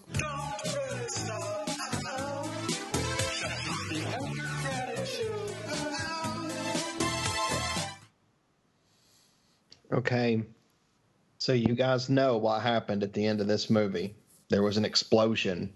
Yes. Mm-hmm. It's very climactic. So, yes, very. So I'm thinking after this, first of all, I think that Sherry, the experienced girl, survived because we didn't see her die. Well, no, I think it's obvious she survived, yeah. Yeah, I mean, I just don't see that they would have killed her off. And so I think that she probably went back to the peeping booth for a while, but I do think eventually she got her degree and lived a very fulfilling life afterwards, hopefully in a house with reinforced glass. Double glazing. And I truly just want to believe that Edmund Purdom survived the bomb blast and, went back to teaching at that Boston college. Mm. I think his chair was probably quite damaged. I hope it wasn't an antique. Oh, that would have been bad. Mm. What do you think happened, Eric? Well, I do fear for that chair that he fell off when the bomb went off. So he survives, obviously, but... He goes around to all these antique shops looking to see if somebody can repair the chair. And because it's a certain vintage, they're like, I'm afraid not. Then he cries because he's very sad. Because the chair reminded him of this girl he knew called Barbara, who he was in love with. Oh, then Barbara comes back on the scene and they fall in love and they dance. And it turns into a dance movie. It turns into Flashdance, starring Edmund Purdom and Kelly Piper from Maniac. Oh, yeah, that. Well, I like the it's very dramatic, your version. It's very, heavy on the romance angle. What about you, Justin? Well, I'm just wondering, actually, because I think when Edmund Purdom gets blown up, or not really blown up, what happens is there's a flash, and then he goes in slow motion, falls off a chair, and they stuck a bit of what looks like a bit of dog food to the side of his face as he goes over. I'm trying to think. I think he probably would have survived, but now he's hideously mutilated and sort of like a horribly disfigured face, because obviously that kind of dog food on the side of his face, that he would have gone after Kelly Baker.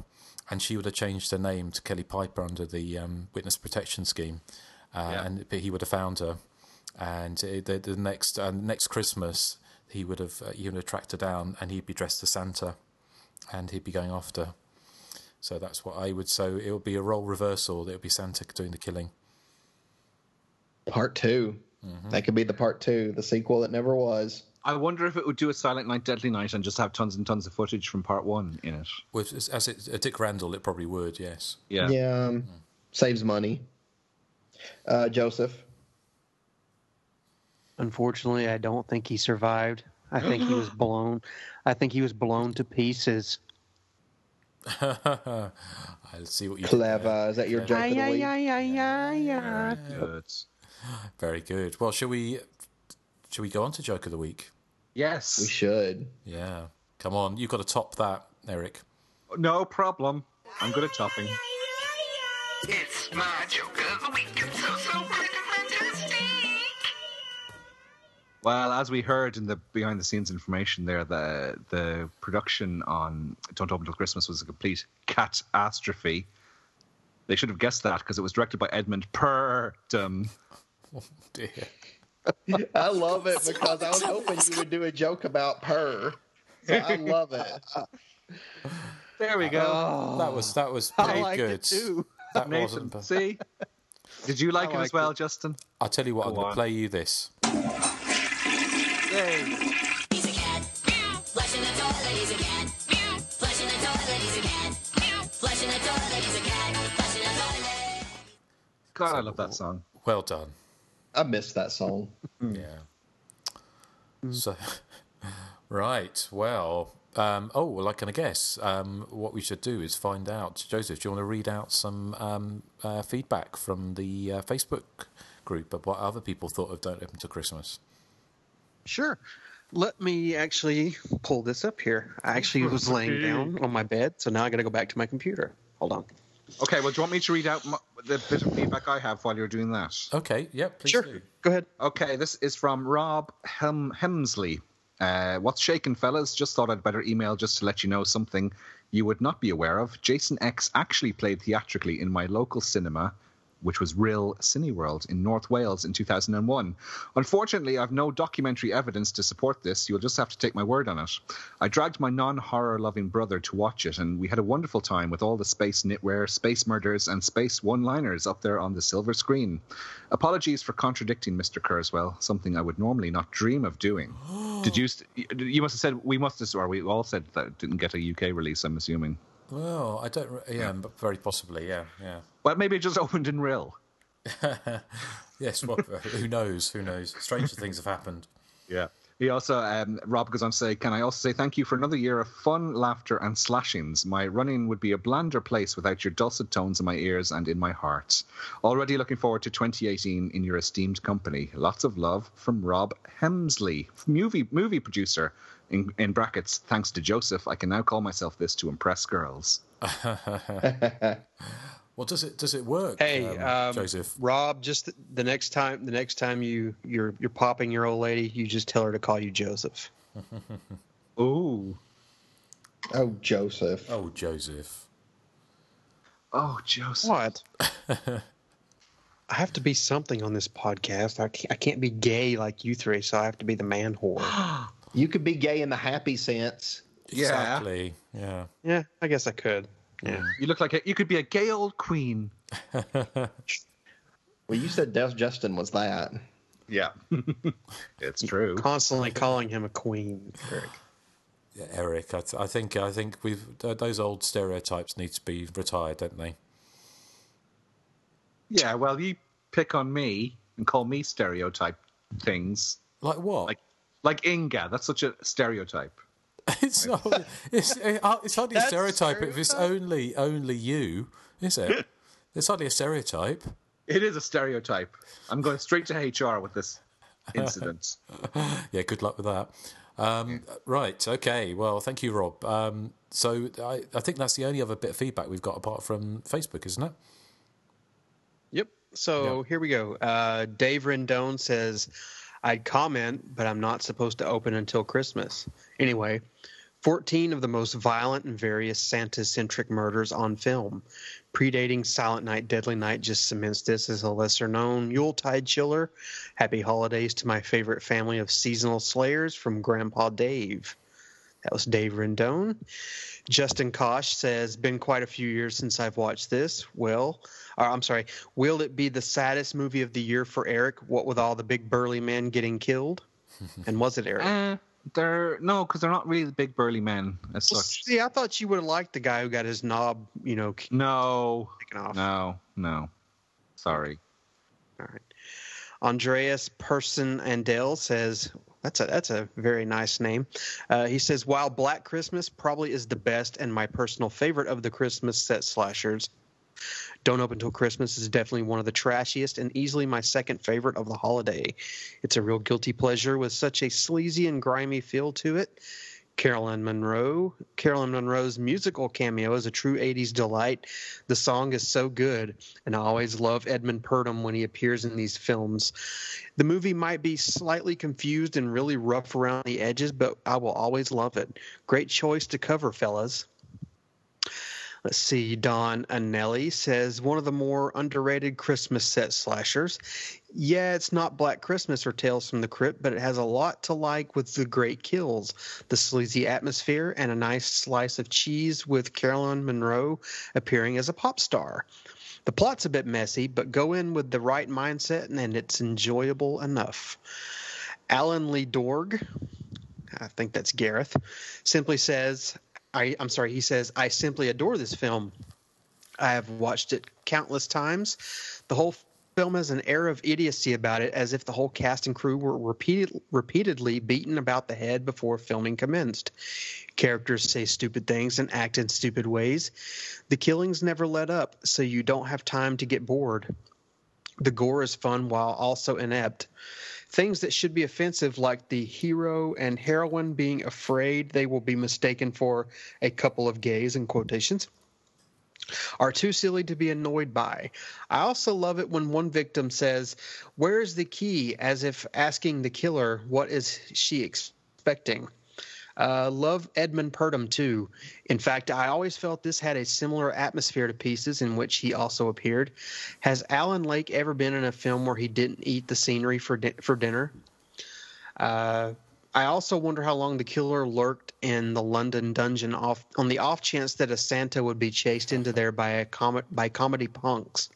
Finally, I love the portrayal of international singing megastar Carolyn Monroe. Was this appearance a genuine attempt to launch a singing career, I wonder?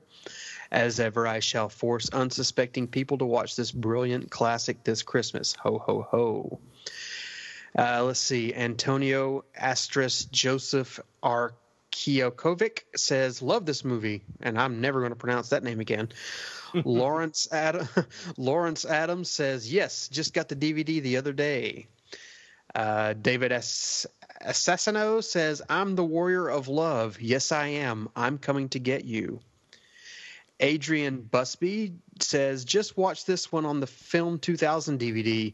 Shame it was pre-cut, but still more enjoyable than I remembered. I knew I'd seen The Detective somewhere before, too, and finally sussed he was in a Hamlet cigar ad. Many great gore moments and a fun Christmas slasher. And finally, our old friend Simon Logan says... Hey. By the way, that's Simon Logan. He says, we'll try and actually watch this before you record for a change. And I think he meant he was going to comment further, but he didn't. So shame on you, Simon. Oi, Logan. Simon. Pedal faster, Simon. Oi. What's that from? Liberty, Simon. Simon Logan. Oi. And that's all the feedback I have. Excellent. Well, thank you, everyone who wrote in. Here's how to get in touch with the show. The content of this podcast was provided by Justin Kurzweil, Eric Frillfall, Nathan Johnson, and Joseph Henson. If you enjoy our program and are willing and able to provide a donation, please visit us on Patreon and become a content-designated subscriber. That's patreon.com/The Hysteria Continues. For non-subscriber PayPal donations and general feedback, our address is the.hysteria.continues@gmail.com. To listen and interact, simply search for The Hysteria Continues on iTunes, YouTube, Facebook, and Twitter. Susie versus Toya forever. So, yeah, big thank you out to all our Patreon supporters. We will be releasing... Yes. Oh, sorry, yes. I was just going to say, just as a reminder, we will be doing a drunk cast once we hit 100 subscribers. We're only 17 away, so... Yeah, so if you haven't already subscribed, and also...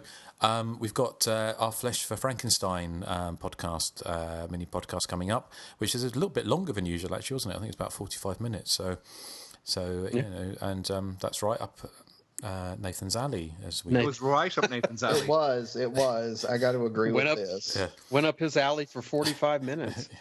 Mm. So if you want to hear that that spectacular Dubon Toronto, then you need to subscribe to Patreon, our Patreon page, and you won't regret it. Well, you might regret it actually, but it'll be too late. We'll have your money. So. So I think, well, what's there to say apart from what is next time? And I believe it's Nathan's pick next time. Hmm? Yeah. It's I don't know. Oh, Nathan, come on. Oh, for the love of Jesus. Weren't you going to pick the one with Amanda Reyes guesting? Oh, okay. Yeah, I will. As long as she can make it on for it. Yeah, she said she probably will. So if that's the case, then our first pick of the new year would be the Centerfold Girls, which is a listener pick, Michael Alishan, I believe. Okay, well, that one, if you want to familiarize yourself with it, there's a review of that on Hysteria Lives. So, and you should be able to find that film. I presume it's out, but yeah, it's a great little 70s proto slasher. Okay, well, thank you for listening, and I hope you all have a very merry little Christmas. So anything you'd like to say to our listeners, Eric? What your Christmas wishes? What would you like to say to our listeners? Peace on earth and goodwill to all men. Oh, that's beautiful. And a PlayStation 4. You need one so we can play together. I know. I want to play with you, Justin. Do you think you might get one for Christmas? Do you reckon Santa might come down the chimney and empty a sack for you? I can only hope. Okay. I don't have a chimney in my apartment. Well, that's even sadder, isn't it? I know. Do you not have chimneys in Ireland? We do. We're not in apartments, though. Okay. Because we're modern and stuff. Right. Okay. Fair enough. But yeah, who knows? What about you, Nathan? What would you like to say to our listeners? I'd like to say that I want to reiterate, because I've said this before, but if you're listening to this in the year 3000, please bring us back to life, because being dead is unbelievably boring. Okay. All right. So thank you, and goodwill to every person out there. That's beautiful. So sincere. That's so beautiful. Oh, no, I meant it. I got my tongue, my twister. Words twisted. Okay. Anyway, we'll just let while Nathan's having another hit on that bong. What about you, Joseph? Well, every Christmas Eve I watch 10 or so Christmas themed movies or TV shows. This year I'm starting with Jingle All the Way, the Arnold Schwarzenegger classic, which I love and everyone else hates. I think it's okay. It's fun. Yeah, it's a guilty pleasure of mine. I'm watching The Tales from the Crypt and All Through the House. I'm watching Lethal Weapon. I'm watching Tales from the Dark Side, Seasons of Belief, both Home Alone 1 and 2. I'm watching It's Always Sunny in Philadelphia's Christmas episode called A Very Sunny Christmas. Finally, watching Die Hard 2, and then the big granddaddy of them all, Black Christmas. So I'm really looking forward to that on Christmas Eve. Fantastic. I didn't hear Old Federal Massacre Part 3, Bloody Christmas in that list. Oh, was that a Christmas movie? Yeah, because there's lights outside when they're getting killed. Yeah, hence the subtitle Bloody Christmas. I seem to have blocked that from my memory. Oh, wow. Well, then you need to experience it again. I forgot to say also, if you are a Patreon supporter, you would have heard this podcast at least a few days, if not a week, before everyone else. So that's another incentive. If you can't wait to get your fix as the hysteria continues, then if you do support us, and it helps to keep the show on the air, basically, keeps us in our various vices, but also helps keep the show on the air. What? Maybe we can finally we can get enough money where Eric can get him a PlayStation. Exactly. Wouldn't you imagine that? It's kind of little kind of Eric Cratchit on Christmas Eve, sat there eating a potato. Boy, it's Christmas Day. Hey, now that's stereotyping. I don't just eat potatoes. I drink Guinness as well. But you sat there, your little cap on, with your caliper, eating a raw potato and a bit of coal. So just imagine if you had a PlayStation 4, Eric. We could be friends. You could.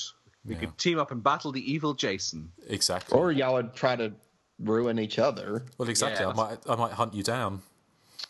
by the time I actually, I don't really play video games, but I fear that if I ever, by the time I actually went out and got like a PlayStation or something, the game would be like so passe, no one would play it.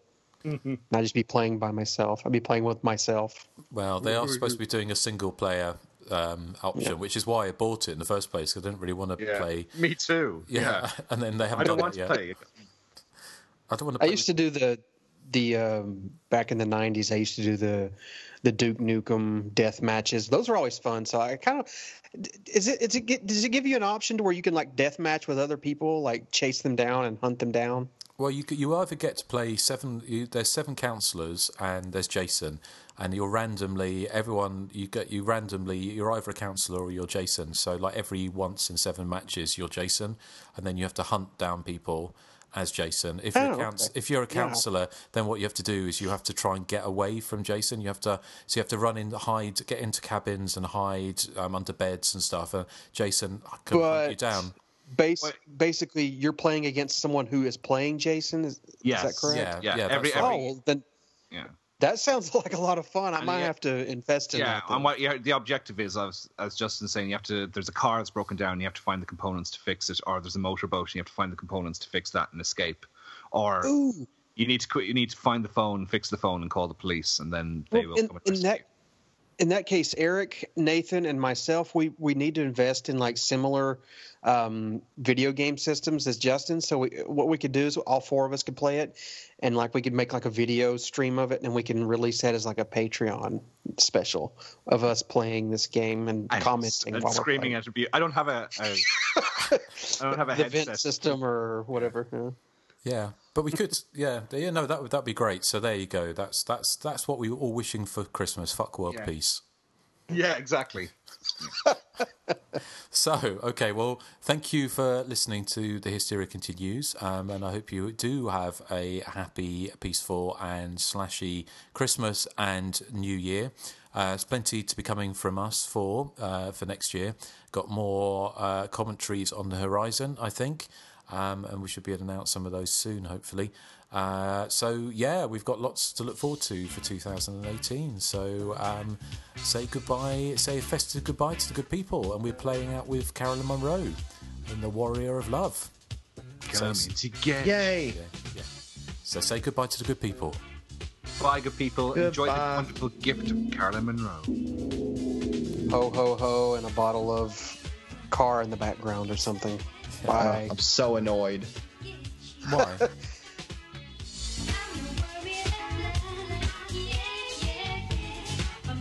Oi, Santa! Oi! Let's get him! Oi, Santa! Justin is a whore. Why you lie, you hoe? Why you lie, man? Why you lie? Somebody's been drinking and toking. Yeah, you're muffled. Yeah, really muffled. Like you got something big in your mouth. Let me check my audio settings. Eric's ruined Christmas yet again. How many years have we done this and he's ruined Christmas again? I haven't ruined Christmas. Well, that's better. That's better. What is Shiraz? Justin, Shiraz is a game that people play when they imitate things and people have to guess what they are. Oh. That's Shiraz. Shiraz. Yeah, that's Shiraz. Is Eric blocked the toilet? No, that was me. Anyway, thanks, Joseph, for feeding me and Nathan all the questions. That was great. Go away, motorcycle. Go on, Nathan. Take your kit off. It's a quick 50. Nice to have a festive meltdown from Eric. Hey, it was quite a meltdown this year.